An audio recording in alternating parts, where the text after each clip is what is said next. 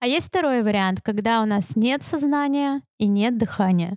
И тогда мы делаем в голове свой вывод о том, что у пострадавшего произошла остановка кровообращения, остановка сердечной деятельности. Витальных функций. Да. Уже оценили все. Вот. Ну и мы понимаем, что дальше нам придется оказывать э, базовую сердечно-легочную реанимацию, но перед тем, как перейти к этому шагу, нам нужно вызвать скорую медицинскую помощь. И мы говорили, да, ранее, что все это время должно в идеале занимать не больше там одной минуты. И как раз-таки нужно уметь грамотно, четко, быстро вызвать скорую медицинскую помощь, сказав все самое необходимое, чтобы сразу приняли вызов.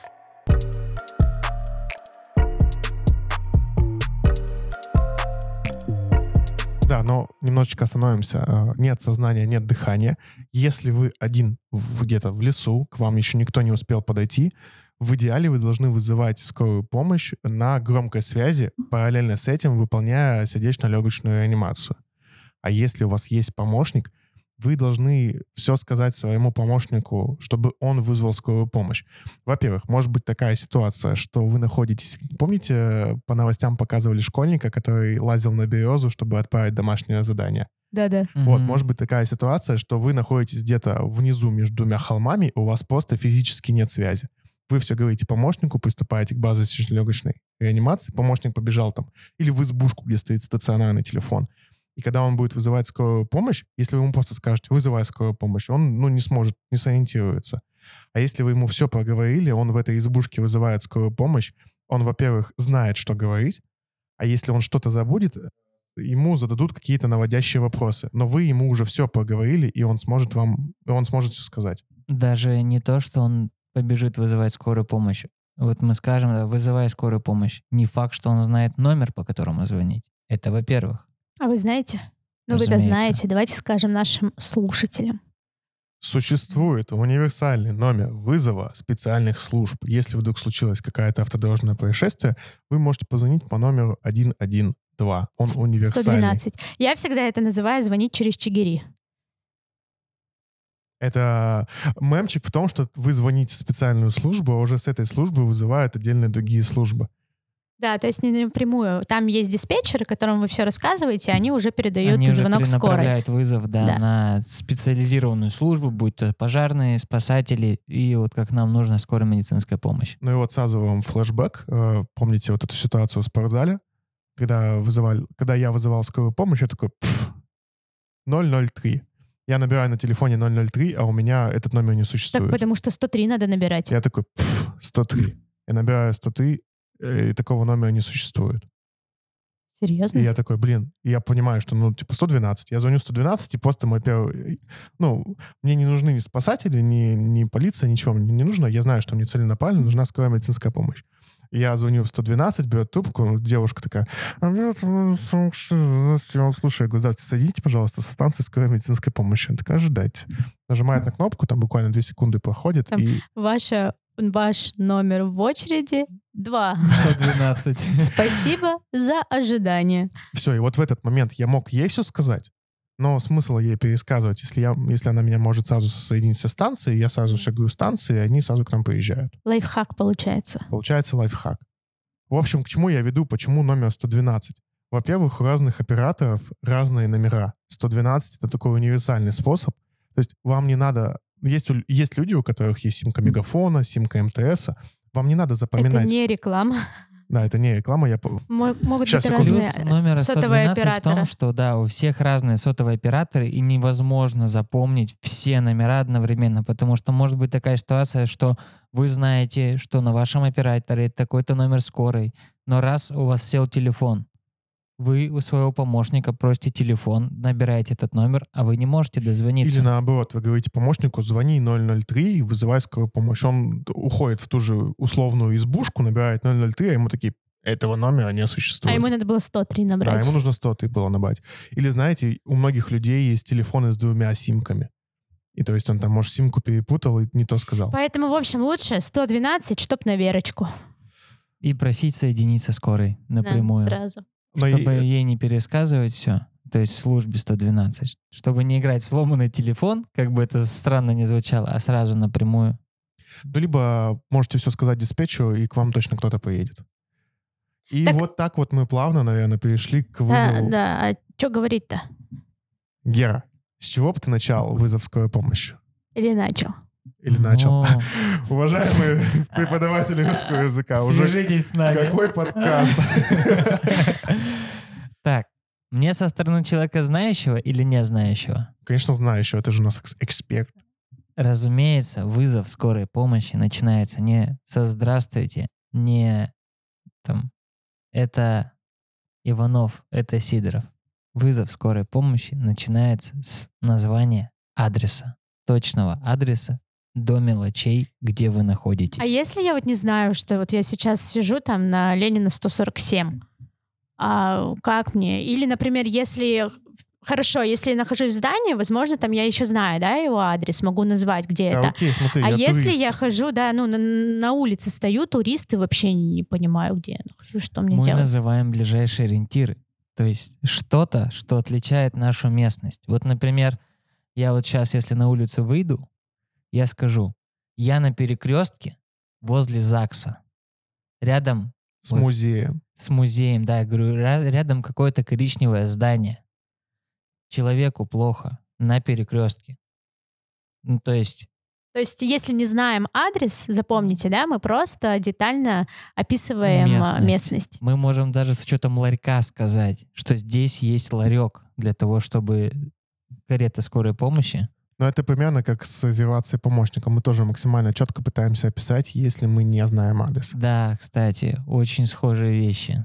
Либо помощник знает адрес, который к нам пришел, он такой, я знаю, где это. Или кто-нибудь из толпы. Или кто-то из толпы ему поможет вызвать Да, скорую ну, помощь. и, кстати, да, навыки-то первой помощи не нужны, чтобы э, с карте Знать посмотреть, адрес. да, А местоположение. еще хотелось бы отметить, если это произошло в каком-нибудь учебном корпусе, или, может быть, там в общежитии, или в каком-нибудь музее, да, условно, возьмем какие-нибудь ситуации, выходящие из ряда вон, мы называем номер кабинета, номер комнаты, этаж, крыло в идеале, то есть куда там от лестницы идти направо-налево. Для чего, спросите вы? Потому что в таких организациях есть что? Что? Объясните же нам, вахтеры, куда Да. нам пойти, куда нас вызвали. Это есть вахтеры или охранники сейчас, потому что бригада скорой помощи может приехать, сказать, у вас тут человеку плохо, куда нам идти? Охранник скажет, не знаю. Плохо? Кому плохо? Да, он скажет, не знаю, не было таких. Вы что придумали? Нам сказали под картиной, где есть сосна, и на ней сидят три медведя, человеку плохо стало. И охранник такой, о, это восьм- Третьяковская, восьмой зал, да. вот туда. Третьяковская Вот, галерея, то есть, зал да, с Две разные ситуации. Либо скорая знает точный адрес. Шишкин. Шишкин. Шишкин. Я Васнецов сказала. Это ужас. В общем, нам В нужны общем, не только русоведы. Искусствоведы. искусствоведы. Так, собираем бригаду писарей. Ну, в общем, с адресом определились, мы поняли, да? Первый шаг э, — адрес. А почему вообще адрес? точно. Потому что, во-первых, у нас может сесть телефон. Опять же, вспомним ситуацию с березой. У нас может оборваться связь. А по протоколу скорой медицинской помощи, если у них есть адрес, на этот адрес обязана выехать бригада скорой медицинской помощи. Вот так вот. Ну, Получается, с адресом мы определились. Что же мы-то делаем дальше? Что мы дальше-то Мы поговорим? называем количество пострадавших. Спросите, зачем? Потому что если у нас больше одного пострадавшего, понятно, что машина не факт, что одна будет ну, нормально для его транспортировки. Потому что вдруг он у нас лежачий, условно, да? В машине скорой медицинской помощи сколько лежачих мест? Одно. Одно получается. А у нас два пострадавших. Поэтому мы называем количество пострадавших. Дальше мы называем пол. Любимина Герина история, он всем задает этот вопрос. Зачем нужно говорить пол?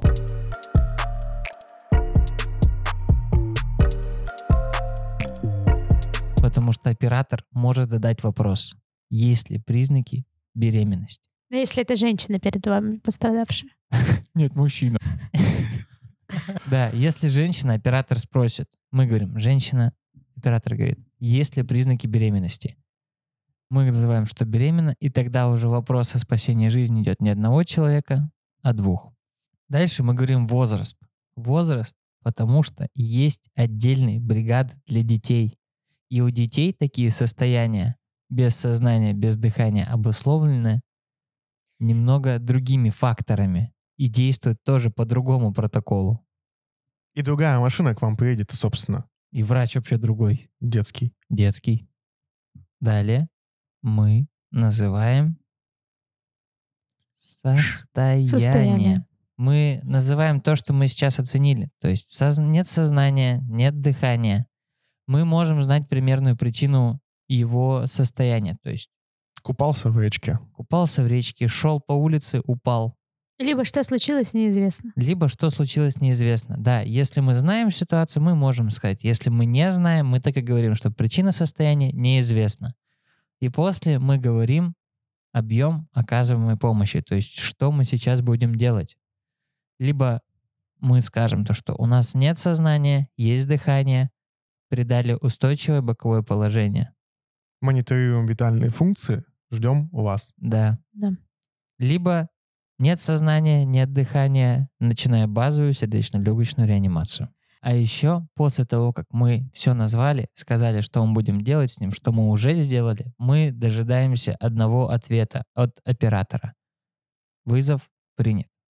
После этого мы начинаем уже, либо мы уже начинаем делать компрессии, либо мы просто дожидаемся, смотрим за состоянием пострадавшего.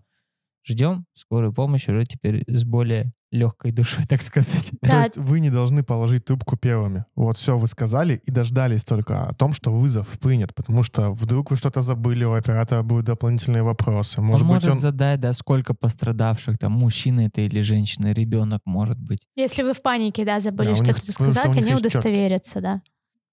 Все, вот дождались, вызов принят, и потом только положили Но трубку. теперь Дарья и Андрей разыграют сценку вызова скорой помощи. Андрей оператор, Дарья вызывает. Давайте.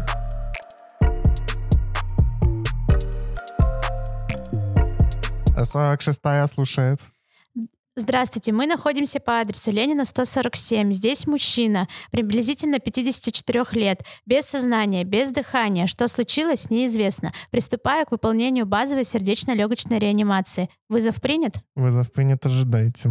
Вот как это должно выглядеть в А идеале. смотрите, да, если у вас не один пострадавший, их несколько, вы по каждому пострадавшему должны сделать отдельную раскладку. Вы прям говорите, да, то есть двое пострадавших. Один мужчина примерно 35 лет, вторая женщина примерно 27 лет, без сознания, без дыхания оба, можем так сказать. Да. Либо мужчина без сознания, без дыхания, приступая к базовой сердечно-легочной реанимации. Женщина без сознания, есть дыхание, пред, э, там, Придали при- боковое придали, да. положение, ожидаем вас. Вот, можно, ну нужно прям рассказывать четко. Вызов принят? Вызов принят. Вызов принят. Пиу-пиу-пиу-пиу-пиу. А, ну, собственно, получается, вызвали скорую помощь и приступаем к базовой сердечно-легочной реанимации. И, Поступаем сначала к подготовке. Да, но об этом мы с вами поговорим в следующих подкастах. А я хочу вам напомнить, что данные подкос... подкосты... Покосы, Покос. покосы, А брат. А я хочу вам напомнить, что данные подкасты реализованы при поддержке Росмолодежь Гранты и Амурской государственной медицинской академии. Вы можете найти в комментариях ссылочки на наш онлайн-курс на степике. А после прохождения онлайн-курса степика вы можете попасть на наши очные курсы. Мы вам напоминаем, что обучение... Вы должны попасть на наши Вы очные должны, курсы. да. Мы напоминаем, что обучение первой помощи невозможно без практики, потому что это навыки. Ты сдох, потому что ты сам все решил рассказать. Мы же делились, мы же с Герой переглянулись, что я скажу про степик, а он дальше зарезюмирует до конца. Ну, мы так и оставим тогда этот подкаст. Ну все, я думаю, отлично. Морали сегодня... Давайте сделаем это как Мораль в, сей в- басни в конце такова. ка- каждого этого нашего очного курса, когда у нас был многодневный, у нас он подходил, проходил под каким-то девизом, Да-да, в я- конце я резюмировалось. помню Тут э, поэтому резюме сегодняшнего подкаста Вызов принят. «Не тяните все один на себя». Да. Всем Блин, спасибо. Я думал, Пока. будет вызов принят. Вызов принят. Вызов принят. Вызов принят, ожидайте.